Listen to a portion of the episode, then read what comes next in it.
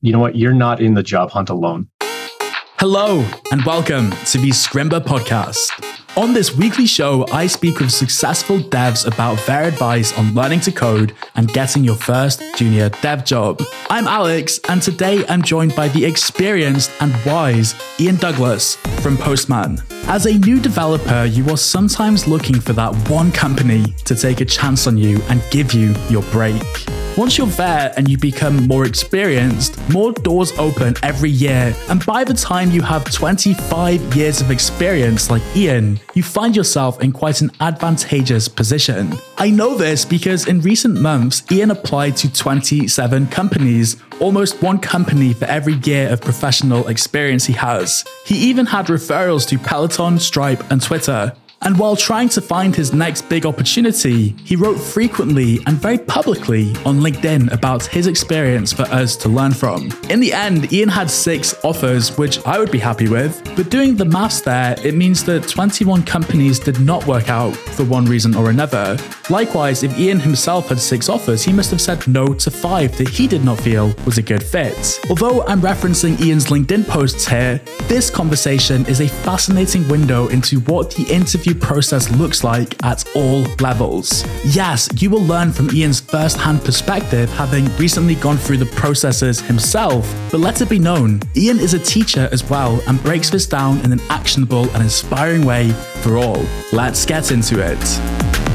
There's so much stigma and often negative stigma about the interview process in the tech industry and how bad it is, for lots of reasons. And we could do a whole episode on just what's wrong with the tech industry as far as interview practice.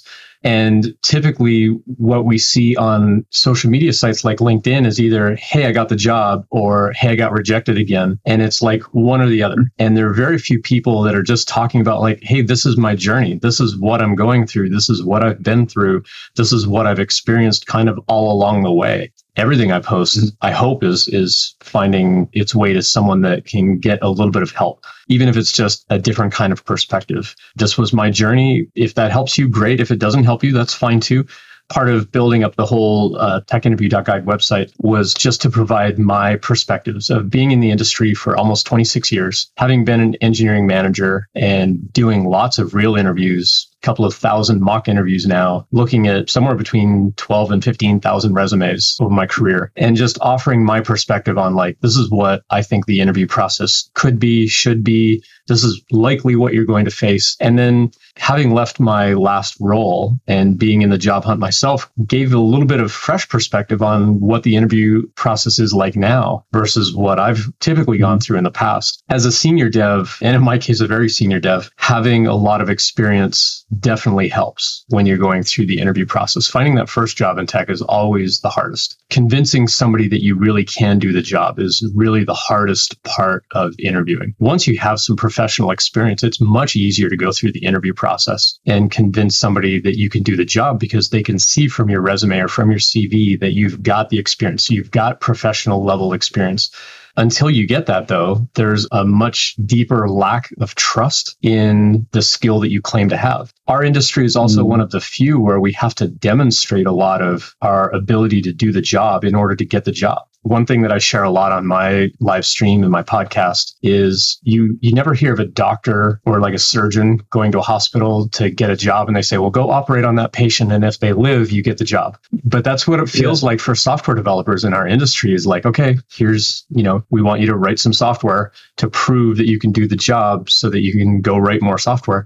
But the software that we write in the interviews is so disconnected from what we do day to day. I personally love, and I wouldn't have the career I do if not for the fact that I had an opportunity to demonstrate my potential through a technical interview. Are you just advocating that the interview better reflects the job, or do you think that sort of technical interviews are not a good idea in principle? I think because of how our industry is structured, we don't really have the idea of licensing similar to like a medical license or like a journeyman sort of licensing that you would see with more practical hands-on skills like plumbing and carpentry. In our industry, it's like, I've learned software development. Well, what kind of software development? Are you embedded systems? Are you operating systems? Are you web applications? Are you back-end? Are you front-end? There's so many different things when you say you're a software developer. And that's part of why our interview process needs you to demonstrate what skill you actually have. And I think that that's a necessary part of our interview practice. It's more that the interview process needs to be more in line with what we're doing day to day than just here's a LeetCode challenge or Code Wars, HackerRank kind of, you know, funny little like go sort this array and okay, well now you get the job, but your job isn't doing anything with sorting arrays. And some of the interviews that I did on this recent job hunt,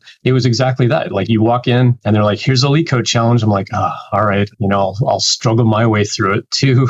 I mean, as a senior dev, I hate LeetCode problems. If it's in line with what your company does, then I get it. But I had a couple of experiences with some companies where they're like, hey, you're going to come in as a backend developer. You're going to be consuming an API. You're going to be building an API to go consume some data, manipulate it, and then present that to our front end. And that was exactly their interview process as well. It's like, hey, I want you to write some Python code that goes and grabs this data, manipulate it, calculate some statistics, and then output it in a format that our front end could consume. I'm like, that's brilliant. This is why I'm here to interview at your company. Like, this is exactly what I do well. As a senior dev, I got almost goosebumps. This is exactly what the interview should be. As a senior dev, I was able to say, okay, well, in a production environment, I would be considering error handling and exception handling, blah, blah, blah. But for the sake of the time in the interview, this is how I'm going to structure it. And the person's like, okay, that's great. They just wanted to hear that as a senior dev, I'm willing to like do that kind of stuff in production. But it was exactly what the day job was going to be. I read something just this morning that was talking about interview process. And one of the biggest things to understand is that most interviewers don't get training. And that in this person's words, interviews are spaghetti. It's this jumbled mess that nobody really knows what's going on. And so the interviewer ends up giving an interview similar to how they've been interviewed in the past, which is a LeetCode problem or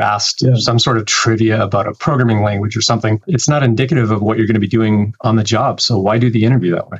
If you're an accountant looking for a job, for example, do you think the interview process is very different because your certification, it proves so many things about what you bring to the table, like that you've passed the assessment and that you had the discipline to pursue and complete it and do what was necessary. Whereas with coding, because there are so many different types of coding jobs and so many paths to get there, it's not unreasonable to assume that many companies miss out on awesome candidates because their interview processes are biased or confusing or not indicative of the job. Yeah, so my question simply is if you think this is a problem quite unique to software. I think if you go to an accountant interview, you already know what kind of accounting you're going to be doing based on the job description. Are you doing a particular kind of business accounting? Are you doing tax accounting? Are you doing financial audits? There are very specific sort of branches of accounting as well. And if you are a certified accountant and you specialize in a particular area, then those are the jobs that you're going to gravitate towards. And it can be a lot the same in software. You know, if you study at Scrimba, for example, and you learn particular back-end or front-end kinds of application development, then you're going to gravitate towards those jobs where you can highlight your value to the company. And that's really what the interview is about. What is it about your background? What is it about your skill set that's going to make that company better, that's going to make that team better? That's really what you need to project and portray in any kind of interview, inside or outside of tech. The interview process is them assessing your level of skill. Do you have the skill that they're looking for? Are you going to fit in on their team? And then you just providing value to them. That's really what they're trying to assess. You definitely need to demonstrate that you bring value to the company. But then you also went on to say, and I agree with this as well, that it is somewhat about proving your fit. At the end of the day, this is a team with which you will work most days of your life going forward, right? Like 9 to 5, 5 days a week. Ideally, you will gel and substitute each other's weaknesses in a way that the team can be really efficient. I have to be honest, like these things are very like subjective, aren't they? There's really no way you can prepare for that. Well, tell me if I'm wrong, maybe soft skills come into this part of it. I think that the collaborative nature of working on a team and being part of a team is as important as the actual hard skill of can you do a particular kind of coding or a particular style of development. But it really does come down to the teamwork. You're going to be part of a team. How do you work on a team? Do you know, as we say in America, do you play well with others? Can you get along? That's often why as part of the interview process, yes, you'll typically meet with a recruiter and then a hiring manager, but then you're going to be interviewed by people on the team. And part of their assessment isn't just can this person code? They're also assessing, do I want to work with this person? Whether you're in a physical office and you're literally working side by side or virtually and remotely, like, you know, if I need to contact Alex, am I going to enjoy calling Alex on Zoom or whatever platform on Slack and having a conversation? Or does this person drive me bonkers? That's all playing into their evaluation of you as a person. So yeah, there is a notion of putting your best foot forward. And in that sense, it is a little bit like dating, I guess, where you want to show only the good things and not any of the bad qualities. But that also sets up a bit of false pretense of what are you really getting into if you get that job? Because the company is trying to project their best image. You're trying to project your best image. And I think that sometimes within an interview, it's important to also see some of the qualities that also show that you're not perfect. I've seen some technical challenges that have on purpose some sort of like tricky scenario just to see like, what's going to happen if you can't solve this? How do you react to criticism? How are you going to react to feedback of like, oh, could you make that code a little bit better? Or how could you make this faster? Or, oh, you know, that code works in this scenario, but here's a new data set that you hadn't seen. What are you going to do now that it breaks? And just to kind of also get a sense of how are you going to debug? How are you going to handle things under even more pressure when you're already nervous? But they're really trying to assess, like, do I want to work with this person? Is this person capable of the technical skill, but then also, as you called it, the soft skill? Whether we call them hard skills and soft skills, I mean, at the end of the day, they're all the skills that you need to be a developer. And I think that what we call hard skill are sometimes more easily trained than the soft skill. One of the goals that I had at a previous job was, let's focus on the person. Let's focus on, is there something about our interview process where we can make it more about the collaboration and the communication and the problem solving and how they fit in on the team and less about, can they write really amazing optimal code? Because we can teach them that. It's a lot harder to teach somebody to work well on a team. That was a goal that I had at a previous job. And then I left that job and I got a developer relations role at Postman, where, again, we want to make sure we're working well on a team. We can always train you on the skill gap. And again, I think that that's an important change that we could also make to the interview process as well, is make the interview more about what we call the soft skills, because the hard skills we can train, especially for entry-level developers. There's so much that you don't know. There are so many languages and frameworks and libraries and ways of doing things. And there's more than one way to do a thing. We can teach you that. And I think companies need to have that mindset of all of those technical skills can be trained. Let's just focus on the person. Are they going to fit in on the team? And are they going to be teachable and trainable? Can they demonstrate the ability to learn as part of the interview process? And if so, let's hire them. Let's train them. Let's mold them into what we want them to be as an engineer on our team. And then we'll invest in them. We'll train them. We'll teach them what they need to know. I think that that would drastically change so much about our tech industry if companies could just shift that thinking a little bit. Coming up on the Scrimba podcast, how Ian thinks about salaries as a hiring manager. My responsibility to the business is to pay you as little as possible. If you are enjoying this episode of the Scrimba podcast, please do us at Scrimba a favor and share it with your friends on social media, like on Twitter, for example, or in your community. Really, word of mouth is the single best way to support a podcast that you like, so thank you in advance. Next week, I'm talking with Jefferson Tang, a doctor, you heard me, a doctor who turned into a developer with Scrimba. I did the whole medical school for 7 years and I worked as a doctor for 3 years, and the pivot in my mind happened during COVID. I started spending a lot of time by myself and having time to think about things, and along the way, I made some friends who were working tech the whole time. I never really understood what they were talking about, but I just enjoyed hanging out with them. And I guess one of the things that prompted me to switch to coding was I realized that somehow I'd always naturally gravitate towards hanging out with them, sometimes a lot more so than people in my own field. That is next week on the Scrimba podcast, so make sure you subscribe as not to miss it. Back to the interview with Ian. Companies will eventually ask you a question, what is your biggest weakness? Although I heard recently that a better way to phrase that would be to ask, like, how can we support you? Like, what's one thing you need support with?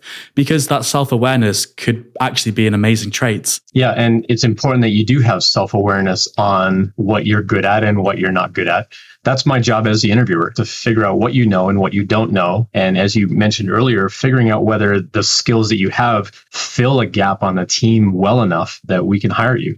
And if you don't have certain skills, are those skills things that we can train? Because you can teach someone Python, you can't teach them a new personality. Having been an engineering manager, I can tell you it's very difficult to adjust someone's personality. You can try as a manager to encourage them to change. It's up to them to want to change. If they don't want to change, or if they don't change in the way that the team needs them to be, and whatever that could be about their personality, then as a manager, we have to make a hard decision. Say, you're not fitting in on the team. Yes, you might be extremely clever. You might have a lot of domain knowledge, but if no one on the team wants to work with you, then we're not going to have you on the team. I've interviewed people where they were clearly the smartest person in the room, and everyone at the company agreed that this person was very brilliant. They answered every question. They did every challenge we gave them. And when we got together to debrief, because we had several teams interview the person, we did this circular debrief where we kind of went around the table and said, okay, is this person smart?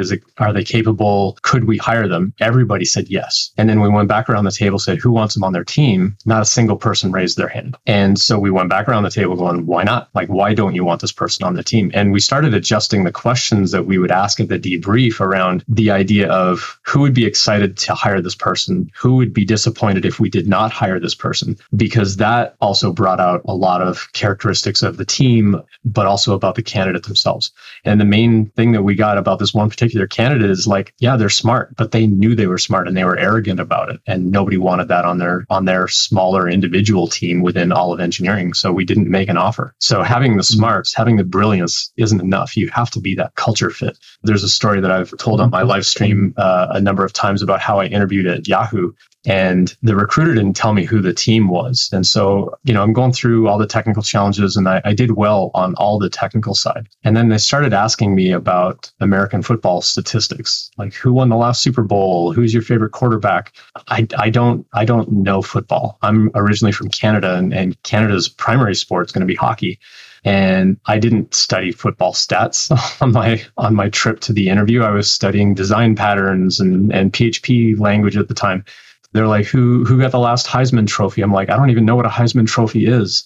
And they're like, well, you know that you're interviewing with a fantasy football team at Yahoo, right? And I'm like, no, nobody told me that, or I would have studied football stats instead of programming on the way to the interview. And so they didn't hire me, again, because I wasn't a good culture fit. I had all the technical skills, but I wasn't a good culture fit. Let me challenge you a little bit. If you were to sort of cram a bunch of knowledge about American football, but clearly you're not naturally interested in it, would you just be kind of like doing yourself a disservice if you ended up being successful? Exactly. If I had known that was the team and I studied football stats in order to get the job, I wouldn't have been bringing that passion to the job every day. That's also something that the company is really hoping for. They hope that you're super passionate about what it is you're going to be doing, not just, okay, I'm going to show up, I'm going to write some code, I'm going to get a paycheck. For some, that is their motivation. Like they're in tech because of the paychecks, and that's okay too. But I think if the passion is about the company and about the product, it makes a huge difference. Getting this job at Postman, where I work right now,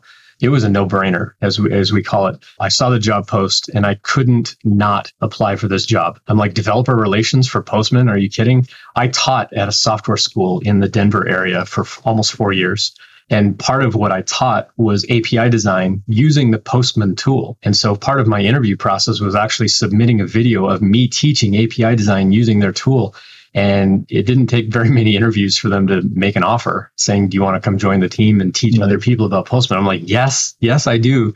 It was like the perfect sort of union of what I wanted to be doing in a role with a product and a company that I've deeply appreciated. Bringing that passion every day absolutely changes your perspective on doing the job every day because it's something you really believe in. As opposed to like, yeah, I really believe in that paycheck in the bank, because you can go get a paycheck from anywhere. But if you're going to bring your passion and your interest to the job, it makes a huge, huge difference.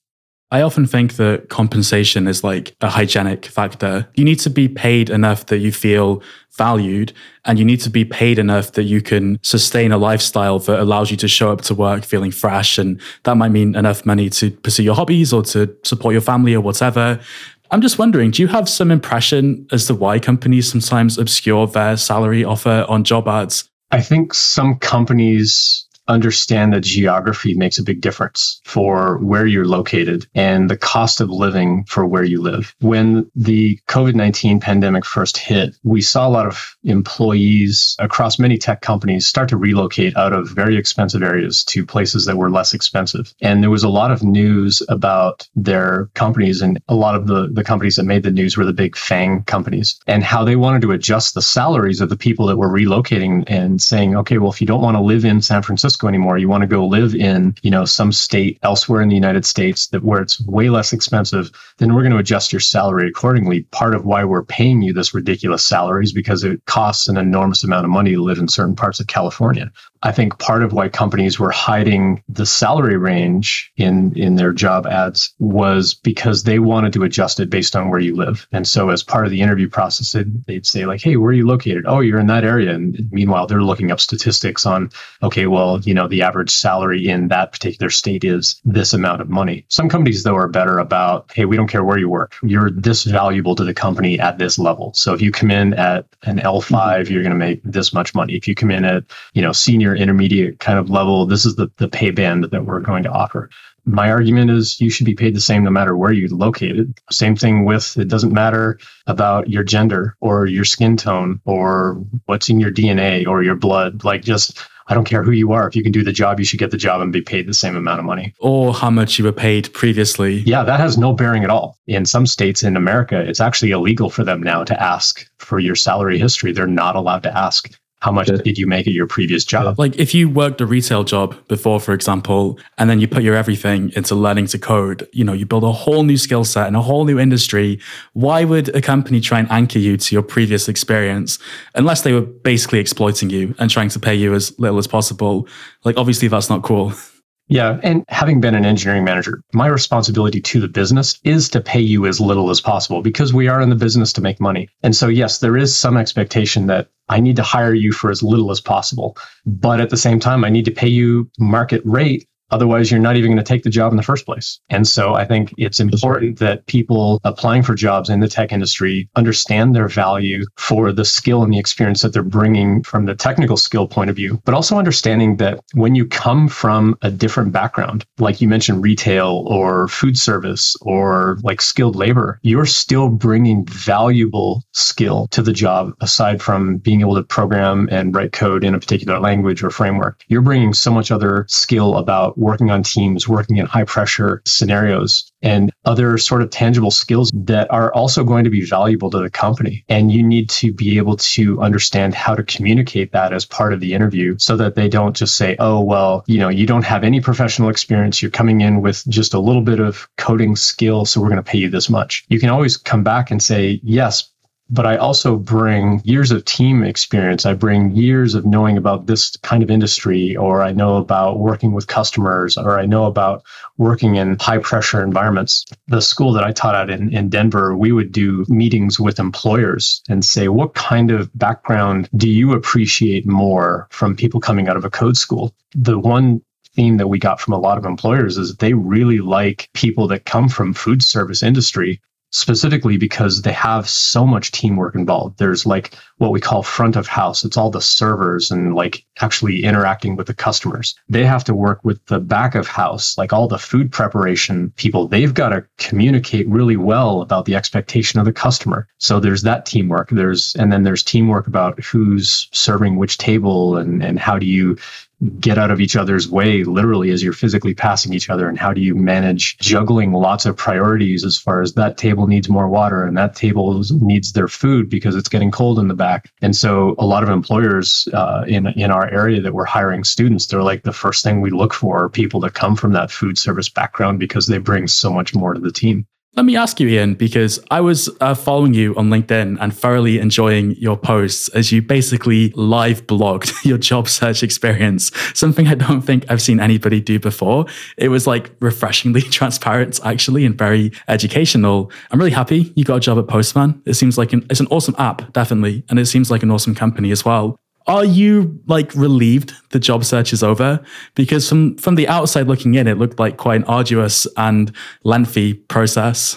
I am relieved. The job hunt is really long and arduous, no matter what level you're at. It's easier for some, depending on the kind of work that you want to do. I think if you understand the kind of development that you want to do and what area of the tech industry you want to be in, it can be an easy transition, especially when you're already employed. Getting that first job, though, I've seen people spend months or a year or more trying to find that first job because it's about convincing a company that you really can do the job. I had started interviewing late October into November, and in America, November had lots of holidays with American Thanksgiving and so on. There were a lot of sort of gaps in when I was actually able to interview with companies, and a couple of companies I was hoping for didn't work out. One of them paused their hiring. One of them, I messed up the interview in a really bad way. And then another one was a FANG level company. And yeah, just trying to be really transparent about like, hey, you know what? You're not in the job hunt alone. Let me tell you my experience. Let me tell you my journey. And it got a lot of views, and I got some, thumbs up and likes and all that kind of stuff. And I don't do it for the accolades at all. I do it to help other people, just to let them know you're not alone in this, that even as a senior level dev, we also struggle.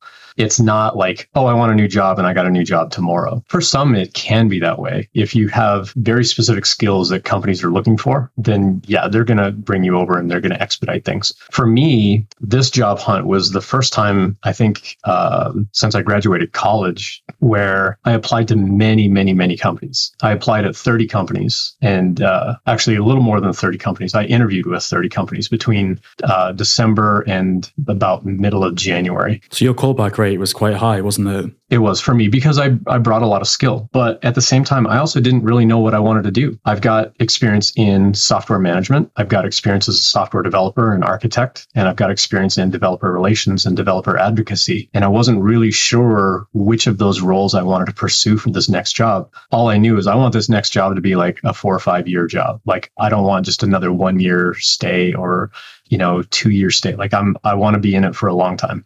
So that was my primary factor of like, where can I see myself really fitting in for a long time at a company? And I had some people review my LinkedIn, and they're like, yeah, your LinkedIn is all over the place. What do you want to be when you grow up? I read about that. Yeah. And so that was difficult for me too. And so I was still applying for like lots of different kinds of jobs, but I did take some time in December just to enjoy the holidays with my family. And then I got right back into the job hunt. And then it was a full-time job at that point. And so a lot of my posts were just the transparency of, you're not in this alone. Like, I'm also going through this. Let me just share my experience. And I called out some companies for really great interview practice. I called out some companies for really poor interview practice and negotiations and things like that. Again, because I wanted to be transparent about it. As far as the callback ratio, it was higher because I've got a lot of industry experience. There's so many people trying to get that first job in tech where I see those posts all the time. They're like, I've applied at, my 200th company, my 300th company. I'm not getting any phone calls. Like, what am I doing wrong? And I so often want to reach out to every one of them going, you're not doing anything wrong. It's just a numbers game. But I think it comes down to something that I said earlier is, how are you conveying the value that you bring to the company? And it could be part of the resume or CV. It could be a cover letter. It could be the projects that you build that really make you stand out. And so understanding how to demonstrate your value to a particular company is really important. And so one bit of advice that I talk about on the website, techinterview.guide, and I bring up on my live stream a lot, is when you're making a resume or CV, make a really, really long, really big CV. Put every project, every skill, every job you've ever had on there. Lots of, bullet points of everything that you've ever done. Make a really, really big resume. When you are ready to apply for a job, make a copy of that. Trim it back down to 1 page or 2 pages of only the most relevant content that company needs to see about you. They don't want to see everything about your history on that CV. They only want to know, what is the immediate value that you bring to my company? That's all they want to see. As I listen to you, and I personally am like nodding my head like, yes, I need to do this. I need to chisel away until I have something that looks awesome. I'm thinking of someone listening who is like, I can't even fill 1 page with programming accomplishments. Like, what do I do?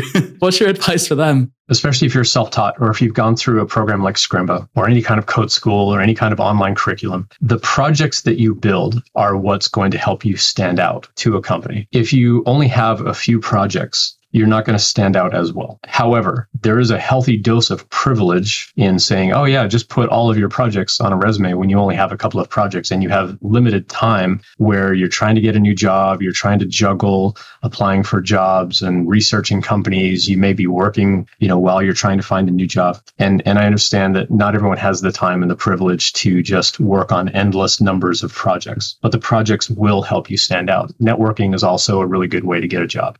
If you are struggling to even fill a single page, my advice is don't make the font bigger, to make it fill, and don't over-explain things. You can use some big words, change the line heights, give it some margin. But there is other experience that you bring that can be valuable to that company. And it's about finding those pieces of your background that you can present to them, like, maybe you cut grass on the side. Maybe you deliver newspapers. Whatever role you have or have had that feels very mundane, there are ways that you can extract value to a future company from previous experience. If you've not been employed, then yes, that does get trickier. And if you don't have a lot of project work, yes, that can be tricky. And if you've only studied a small tech stack, yes, it can be tricky. I understand that. Do what you can. I mean, if you've got like a half-page resume or half-page CV, that's not going to be enough to demonstrate or to convince them to interview you so that you can continue to demonstrate the level of skill. I would say think really hard. Have other people think about the kinds of jobs and roles that you've had and see if they can help you extract ideas about what else you could put on the resume or CV that shows a company the additional value that you're bringing, not just your limited technical skill, but also just the other, what we call well-rounded sort of experience that you have that makes you the person that you are and the value that that's going to bring to their company. There is this handy website called rezi.ai that, compared to like a Word document or something that you might download and try and fill in, it kind of prompts you for different sections of your resume, like a summary section, an experience section, a project section, an involvement section, I think, a skills section. I'm just thinking if I could build on your good advice, it would be to look at some templates and see what kind of prompts are out there, because they might just spark an idea about something you'd never really considered putting on your resume in the first place. So maybe that would help as well. You were talking a little bit about how on LinkedIn you were complimenting some interview processes and you were even like calling others out. And I think you wrote once about how you had a few offers and you wanted to learn from a company who had extended you an offer or were interviewing you, how many phases were left in the interview process. And then they just kind of like removed their offer, right? Maybe I'm just an anxious person or something, but like that felt like quite a tense experience. I don't think I would like to be on the other end of that. But then you were, you went one step further and you wrote about it in public. How do you think about that? Like, does it go through your head that like, the company's probably going to see this? Like, what are they going to think? They rejected me as a candidate, so I don't care what they think. Good answer. No, I joke. But let me fill in some backstory with that. So I had been interviewing with a number of companies, and this one particular company it was an engineering management role. By that point, I had already kind of decided in my mind I was really going to go for a developer advocacy, developer relations kind of role, which is a lot of public speaking and education and training along with engineering effort. This particular company, I had actually started to write the letter to them via email saying, hey, I've got a number of offers. I've decided that engineering management is not what I want to do. So thank you, but I'm going to withdraw as a candidate. And something that kind of stuck in my mind that was some job advice that I've given in the past as well is don't count yourself out. Don't like resign from the job hunt because you don't feel you're capable. And so I rephrased the email. And instead of saying I'm going to withdraw as a candidate, I reworded the initial part saying, hey, I have a number of offers in writing. I'm still interested in this role with your company. I'm just curious about like remaining steps. Up until that point, they had interviewed me at a very superficial level, very high level of what kind of engineering management do you want to do? They had a number of roles. They had director level roles, senior engineering manager. And I think at one point they discussed maybe a senior director type of role. The interviews that I had done with them were really exploring what kind of manager are you? What kind of management role do you want to have? And when I wrote to them saying, hey, I have a number of offers, what's remaining in your process? Just, trying to get a sense of time and so on. And they wrote back like within 10 minutes, they emailed me back and they're like, thanks, we're going to move on with a different candidate. Are they like, if it's not a hell yes, then it's a hell no type of thing? Like, what's that about? Yeah, no, that's a great point. And some companies are like that. If they're kind of on the fence, as we say, if they're a little bit unsure and you say, hey, I've got offers, they're like, okay, go take that offer. Good luck. They would rather say no than hire the wrong person, which as an engineering manager, that's the, number one thing on my mind. I want to make sure I hire the right person for my team. I don't want to hire the wrong person. Otherwise, it's a bunch of wasted money. I may cause conflict on my team. I have to make sure I hire the right person on my team. So for this particular company, because they weren't even sure where I was going to fit in the company, and I told them I had offers, they're like, okay, that's fine, move on. I think they could have worded the email a little bit differently instead of saying like, hey, we're going to reject you as a candidate. But they actually followed up later and they said, okay, well, here's really what happened. We realized, and it might have been because I had posted publicly about it, that they followed up in an email a couple of days later. This happened, I think, on a Friday or a Monday, and they followed up like the following day. I responded to that email going, okay, well, thanks. Appreciate everybody's time. Like, you want to be gracious about it. You want to be grateful for the time that they've invested in the interview process, even if you get a rejection. They wrote back saying, well, here's the thing.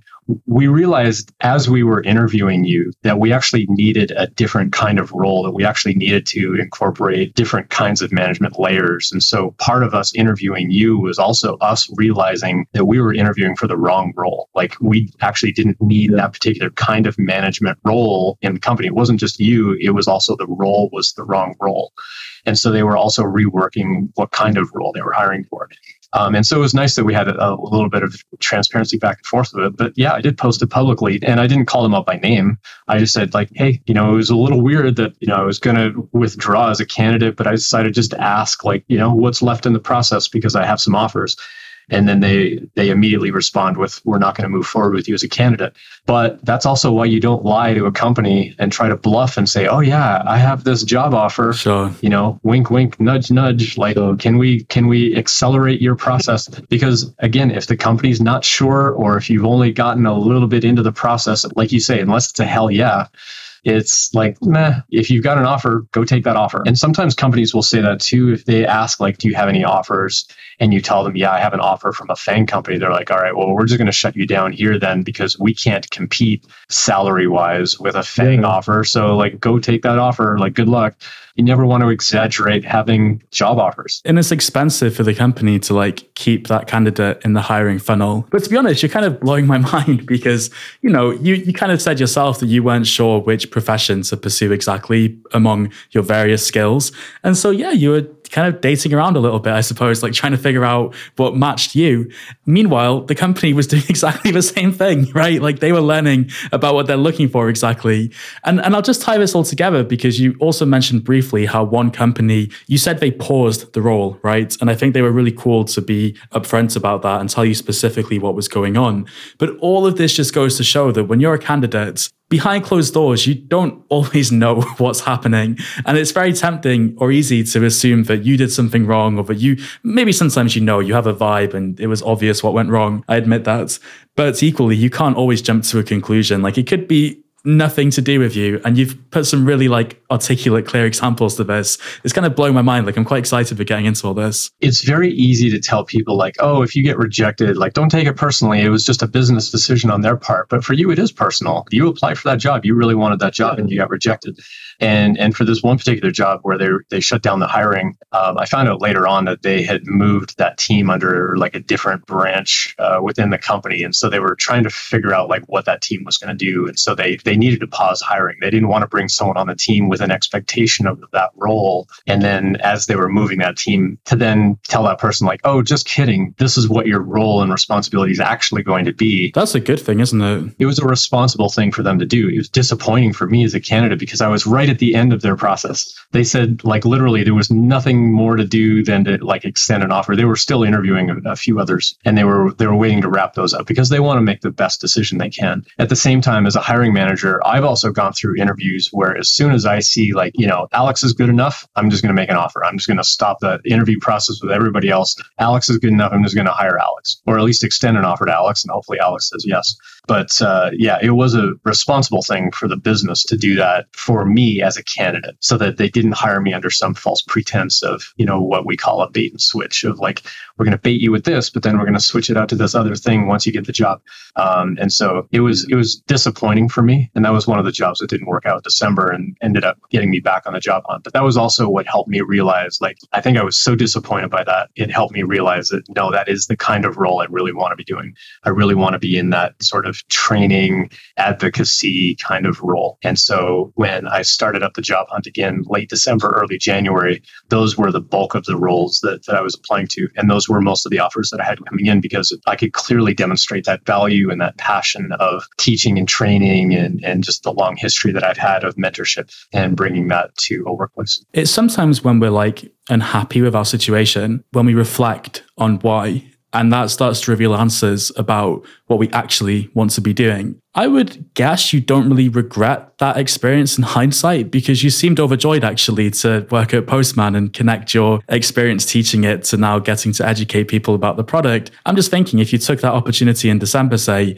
you never would have, worked at Postman basically. So is it kind of a good thing actually? In the end, it all works out, but it is a difficult journey to get there. I think the advice I would give people too is if you miss out on an opportunity, it's not typically a permanently closed door. When you're going to interview with companies, the primary thing that's going to help you in interviewing is practicing interviewing. So the common advice that I tell people is the company where you really want to work, don't make that your first interview because you're not going to do well on those first interviews. Go interview at other companies, get some practice, get the nerves out a little bit, practice how you're going to present yourself so that when you do go interview for the job that you really want, you've got a lot more polish. Postman was one of the last companies that I interviewed with. And by then I had very much polished how I could explain the value that I bring to the company. Of course, I had a training video of me showing, this is me teaching your product. I think that helped more than the polish. But having gone through those initial interviews and trying to fumble around my own words of how am I going to explain the value that I bring to the company and then practicing that out with other developer relations roles was actually what got me most of the offers that I had in January was just being really well practiced. And so make your first couple of interviews companies that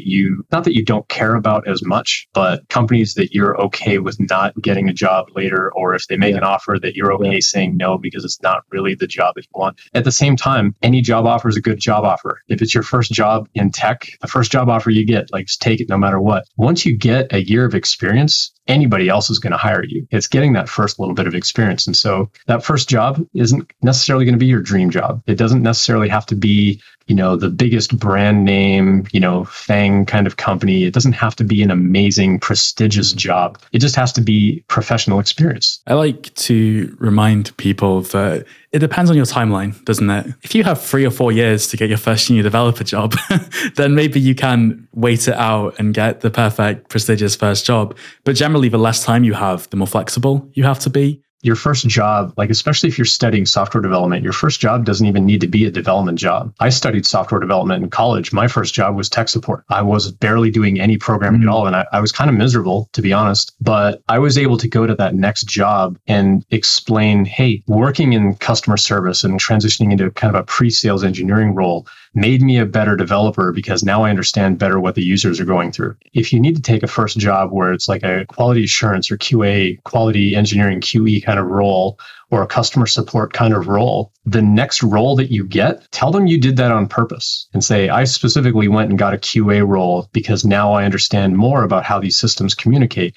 I got that customer support role because I wanted to understand deeper user empathy. And that's why that's making me a better developer for this new role.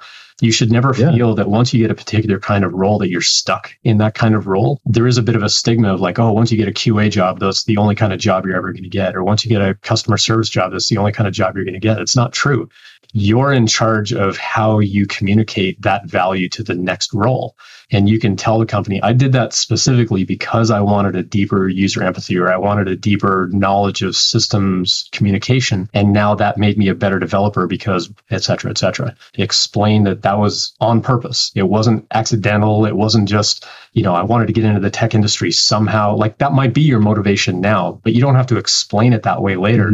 I could imagine that like a really effective strategy strategy could be to maybe get your foot in the door with one of the roles like you described. And then the minute you get the job practically, maybe after a couple of months, say, but relatively early in the process, you start to then look for the next job, which might be a junior developer role or something. What I'm describing is a candidate who is like literally using the company as a stepping stone. It sounds efficient, but I personally would feel a bit bad about that. And I don't know if that's the right way of thinking about it, actually. I was just wondering what you think. There's a type of book called a choose your own adventure book, where as you're reading through a chapter, at the end of the chapter, it'll say, if you want your character to make this decision, turn to page 72. If you want to make that decision, turn to page 103. A career in tech is often the same thing. The type of role that you have now, you get to choose how that's going to play into that next role and that next decision. You're in charge of the path that you take in tech. So I don't think you need to feel bad about it. It's your career. It's your decision. It's your lifestyle. You get to choose. Every job is a stepping stone. Companies also have a responsibility to provide you with the career progression you're looking for. In fact, at Pusher, a previous startup I worked at, graduates often worked in customer service. It was a technical software as a service product where users use an API, essentially. The support was like coding. They would do that as like their rite of passage for 6 months, in part to learn the culture of the company, but also empathize with the customers. And I think actually fill a void in customer support, because it can be hard to hire really smart people to do customer support all day, every day. So it was kind of like a win-win-win, I think. But just an example of how they were promised the progression there. So maybe there's something in between where you can navigate that way. Yeah, I agree. And I have seen companies that do a similar progression. And that first company that I started with out of college, their whole thing was, if you want to get a job in our engineering department as a new graduate, you have to do tech support for 2 years. 2 years is a really long time. And after a year, I'm like, I just studied 3 years of software development, and I'm just going to sit here and answer a phone for 2 years. Like, I'm not actually doing any development. Like, I was worried my skills were going to like kind of atrophy a little bit because there wasn't a lot of active development that we were doing. We were doing a little bit, but not as much as I wanted to be doing. So yes, I have seen companies do that progression. At the same time, if you do change companies, you can often get a higher salary bump than if you just transition within the company. They'll say, okay, well, you've done quality assurance or you've done customer service. Now we're going to move you into this engineering role and we're going to give you like a small raise. But that raise is often going to be much bigger. If you change companies completely, you can often get like 10, 15% raise, as opposed to, you might get like a 5% raise if you transition between teams, or, hopefully you don't stay at the same salary that you were at while you're taking on new responsibilities. But not every company is really good about making sure that your pay is still market rate when you go into that new role. So yes, I'm a big believer in like, have some loyalty to the company. If they're investing in you, have some loyalty to the company and stick around. But every job, every role really, I think, is a stepping stone on your resume. Like, that's like when I look at a resume, I'm looking at that trajectory and looking at that growth of what have you learned, how have you learned it kind of over time. And whether it's at the same company or other companies, doesn't make any difference to me as long as I see a progression of skill. If you're too loyal, that can also be a bad thing. The company might move on, your interests might get left to one side. Knowing when to move on is also like an important thing to be aware of. Just sort of the last thing to wrap up, you mentioned about one interview process where you felt like you just dropped the ball a little bit. I sort of imagine that you feel that way for a very specific reason. I don't want to like ask you about a negative experience to end the podcast, but for someone listening, it's kind of uplifting to know that even senior people sometimes struggle in things. The way that I was trying to handle a lot of interviews in October, November, into early December kind of timeframe is I was leaving a job and I didn't want too much of a time gap between jobs. I often give the advice, like, don't quit a job and then have to go find a job. Like, it's always a lot easier to get a job when you've already got a job. And so work at the job that you have while you're like interviewing and applying at other jobs. And so I had an expectation that one of these three roles was going to work out. And so I put in my notice at the company, and then none of these three jobs worked out. And one of them was on hold, another was a FAANG company, and then the third one was the one where I dropped the ball. And basically what happened is I had scheduled a whole bunch of back-to-back interviews, and they all landed on Friday. In the morning, I had follow-up interviews with Amazon. Later in the morning, I had a company called New Relic. And then later in the day was Twilio. Part of why I was applying at Twilio is because I had been at SendGrid in the past, and I'm like, oh, there should be an easy way to do what we call boomeranging and go back to a company that you've been at before. And I was in a flurry of emails and Google Calendar invites and Zoom calls. And I missed an email that said, hey, when you do this Twilio interview Friday afternoon, it's a 20-minute presentation and a 45-minute call. Well, I saw the calendar invite for 45 minutes, and I'm like, I need to make a 45-minute presentation where they wanted me to do some live coding. And so I made a 45-minute presentation. We get on the call, and they're doing all these lengthy intros, and I'm like, I'm running out of time here to do my thing. And they're like, okay, well, let's go into your presentation. I'm like, just to clarify, it was supposed to be 45 minutes, right? And they're like, no, it's 20 minutes. And I'm like, oh no, like, how do I compress a 45-minute presentation down to 20?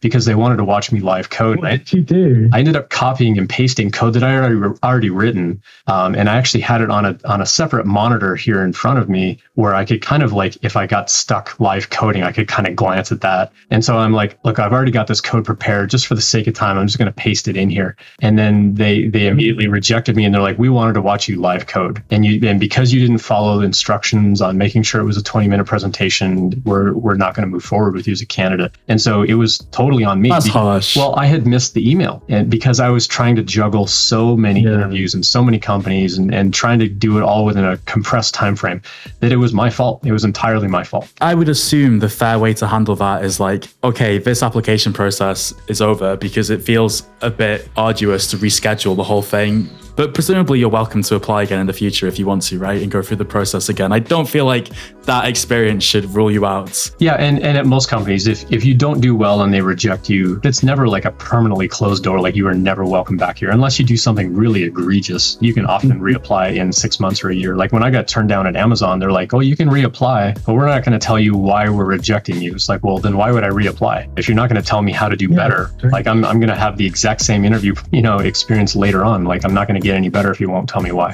Ian, thank you so much for joining me on the Scrimba podcast. It's been a pleasure. Thanks for having me today, Alex. I appreciate it. That was Ian Douglas, developer advocate at Postman and the author of the Tech Interview Guide. Thank you for listening. Next week on what will be episode 59 of the weekly Scrimba podcast, I'm speaking with Jefferson Tang, a doctor turned developer with Scrimba. In case you haven't already, make sure to subscribe as not to miss it. I'd also like to invite you to tweet me, your host, Alex Booker, and share what lessons you learned from the episode so I can thank you personally for tuning in. My Twitter handle, along with Scrimba's, is in the show notes. See you next week.